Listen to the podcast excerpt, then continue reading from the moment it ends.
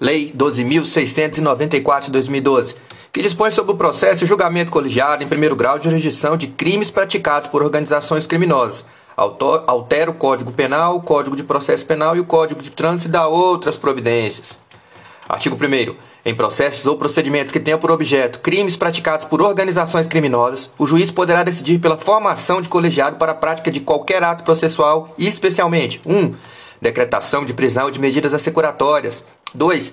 Concessão de liberdade provisória ou revogação de prisão. 3. Sentença. 4. Progressão ou regressão de regime de cumprimento de pena. 5. Li concessão de liberdade condicional. 6. Transferência de preso para estabelecimento prisional de segurança máxima. E 7 inclusão do preso num regime disciplinar diferenciado. Parágrafo 1. O juiz poderá instaurar o colegiado, indicando os motivos e as circunstâncias que acarretam risco à sua integridade física em decisão fundamentada, da qual será dado conhecimento ao órgão correcional. Parágrafo 2. O colegiado será formado pelo juiz do processo e por dois outros juízes escolhidos por sorteio eletrônico, dentre aqueles de competência criminal em exercício no primeiro grau de jurisdição. Parágrafo 3.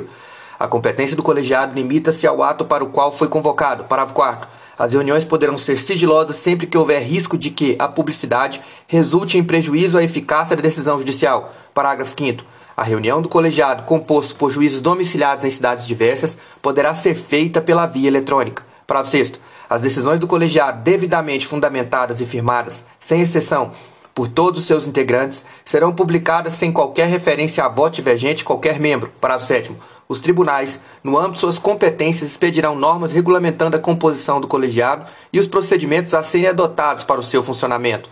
Artigo 1a. Os tribunais de justiça e os tribunais regionais federais poderão instalar nas comarcas de sede de circunscrição ou seção judiciária, mediante resolução, várias criminais colegiadas com a competência para o processo e julgamento. 1. Um, de crimes de pertinência a organizações criminosas armadas ou que tenham armas à disposição. 2. Dos crimes do artigo 288-A do Código Penal. 3 das infrações penais conexas aos crimes a que se refere o inciso 1 e 2 do caput desse artigo. Parágrafo 1 as varas criminais colegiadas terão competência para todos os atos jurisdicionais no decorrer da investigação, da ação penal e da execução da pena, inclusive a transferência de preso para o estabelecimento prisional de segurança máxima ou para o regime disciplinar diferenciado.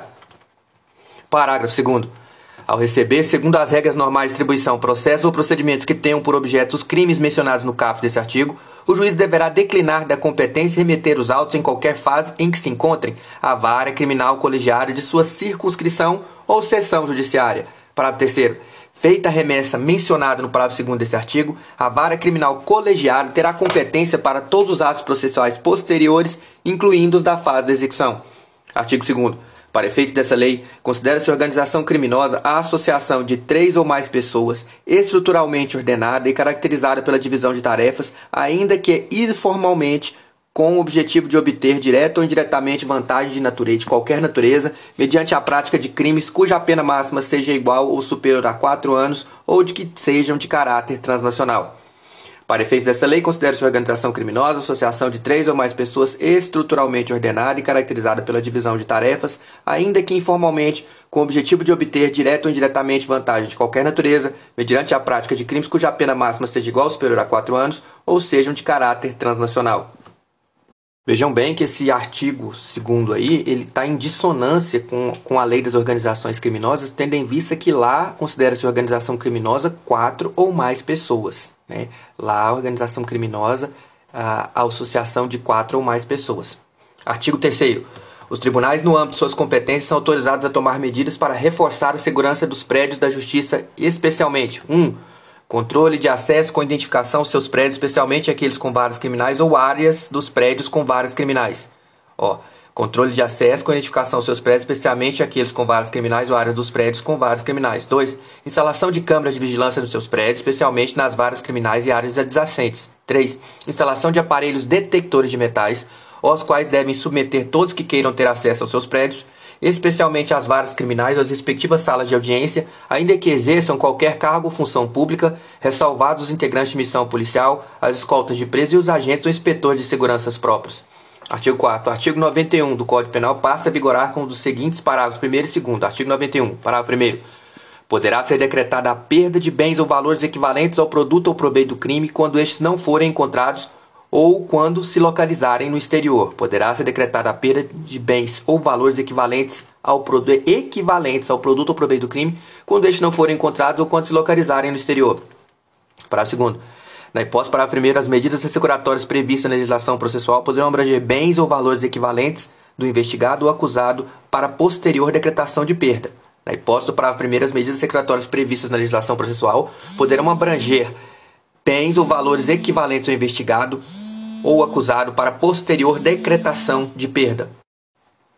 Artigo 5 O Código de Processo Penal passa a vigorar acrescido do seguinte artigo 144-A. Artigo 144-A. O juiz determinará alienação antecipada para preservação do valor dos bens sempre que estiverem sujeitos a qualquer grau de deterioração ou depreciação ou qualquer ou quando houver dificuldade para sua manutenção.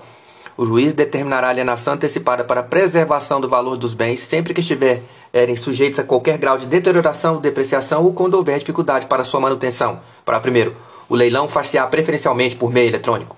Para segundo, os bens deverão ser vendidos pelo valor fixado na avaliação judicial ou por valor maior. Não alcançando o valor estipulado pela administração judicial, será realizado novo leilão em até 10 dias. 10 dias contados da realização do primeiro, podendo os bens ser alienados por valor não inferior a 80% estipulado na avaliação judicial. Podendo os bens ser alienados por valor não inferior a 80% estipulado na avaliação judicial. Para terceiro, o produto da alienação ficará depositado em conta vinculada ao juízo até a decisão final do processo, procedendo-se a sua conversão em renda para a União, Estado ou Distrito Federal, no caso de condenação ou no caso de absolvição, a sua devolução ao acusado. O produto da alienação ficará depositado em conta vinculada ao juízo até a decisão final do processo, procedendo-se a conversão em renda para a União, Estado ou Distrito Federal, no caso de condenação ou no caso de absolvição, a sua devolução ao acusado. Parágrafo 4. Quando a indisponibilidade recair sobre dinheiro, inclusive moeda estrangeira, títulos, valores mobiliários ou cheques emitidos com ordem de pagamento, o juízo determinará a conversão do numerário apreendido em moeda nacional corrente e o depósito das correspondentes quantias em conta judicial quando a disponibilidade recai sobre dinheiro, inclusive moeda estrangeira, títulos e valores mobiliários ou cheques emitidos com ordem de pagamento, o juiz determinará a conversão do numerário apreendido em moeda nacional corrente e o depósito das correspondentes quantias em conta judicial. Parágrafo 5 no caso de alienação de veículos, embarcações ou aeronaves, o juiz ordenará a autoridade de trânsito ou equivalente, órgão de registro e controle e expedição do certificado de licenciamento em favor do arrematante, ficando este livre do pagamento de multas, encargos e tributos anteriores sem prejuízo da execução fiscal em relação ao antigo proprietário. No caso de alienação de veículos, embarcações ou aeronaves, o juiz ordenará à autoridade de trânsito ou equivalente órgão de registro e controle e expedição do certificado de registro e licenciamento em favor do arrematante, ficando este livre do pagamento de multas, encargos anteri tributos anteriores, sem prejuízo de execução fiscal em relação ao antigo proprietário.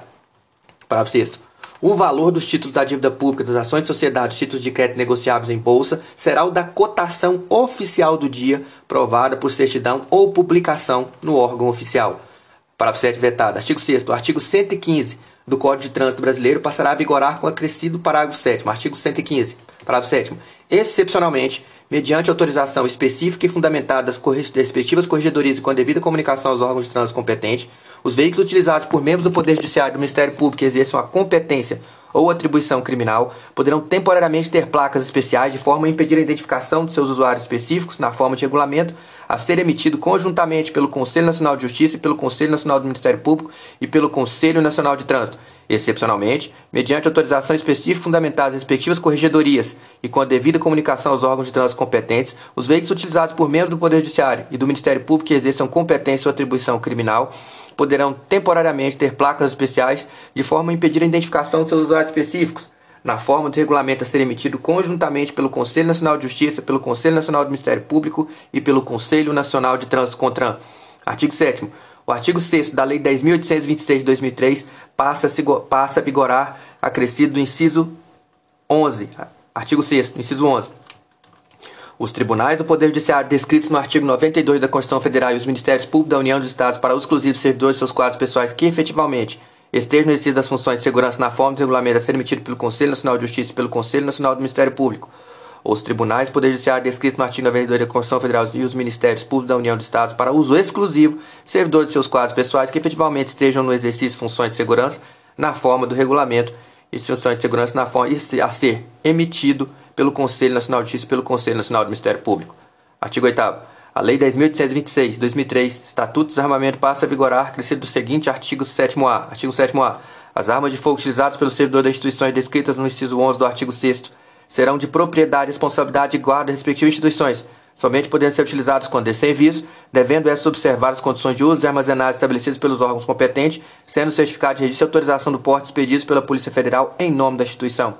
As armas de fogo utilizadas pelos servidores de instituições descritas no inciso 11 do artigo 6 serão de propriedade, responsabilidade e guarda respectivas instituições, podendo, somente podendo ser utilizados quando em serviço, devendo essas observar as condições de uso e armazenagem estabelecidas pelo órgão competente, sendo certificado de registro e autorização do porte expedidos pela Polícia Federal em nome da instituição.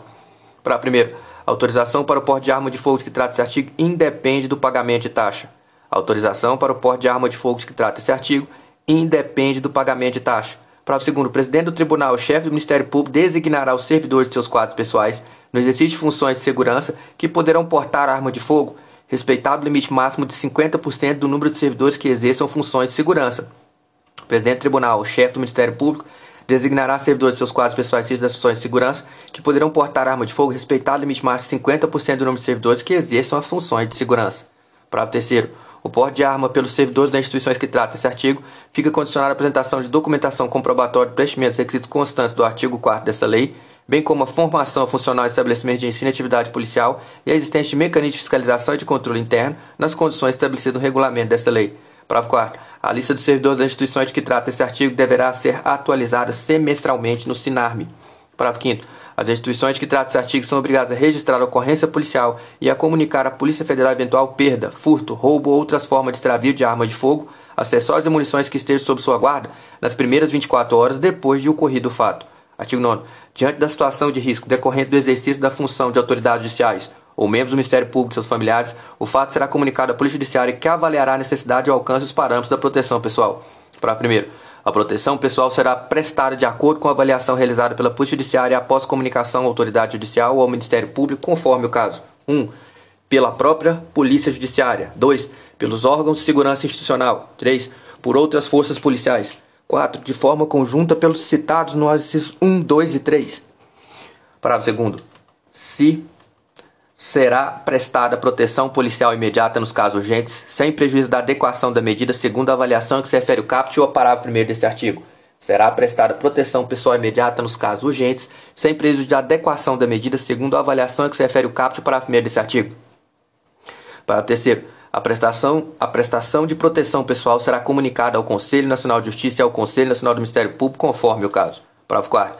Verificado o descumprimento dos procedimentos de segurança definidos pela Polícia Judiciária, esta encaminhará relatório ao Conselho Nacional de Justiça e ao Conselho Nacional do Ministério Público. Artigo 10. Esta lei entra em vigor após 90 dias de sua publicação oficial. Brasília, 24 de julho de 2012.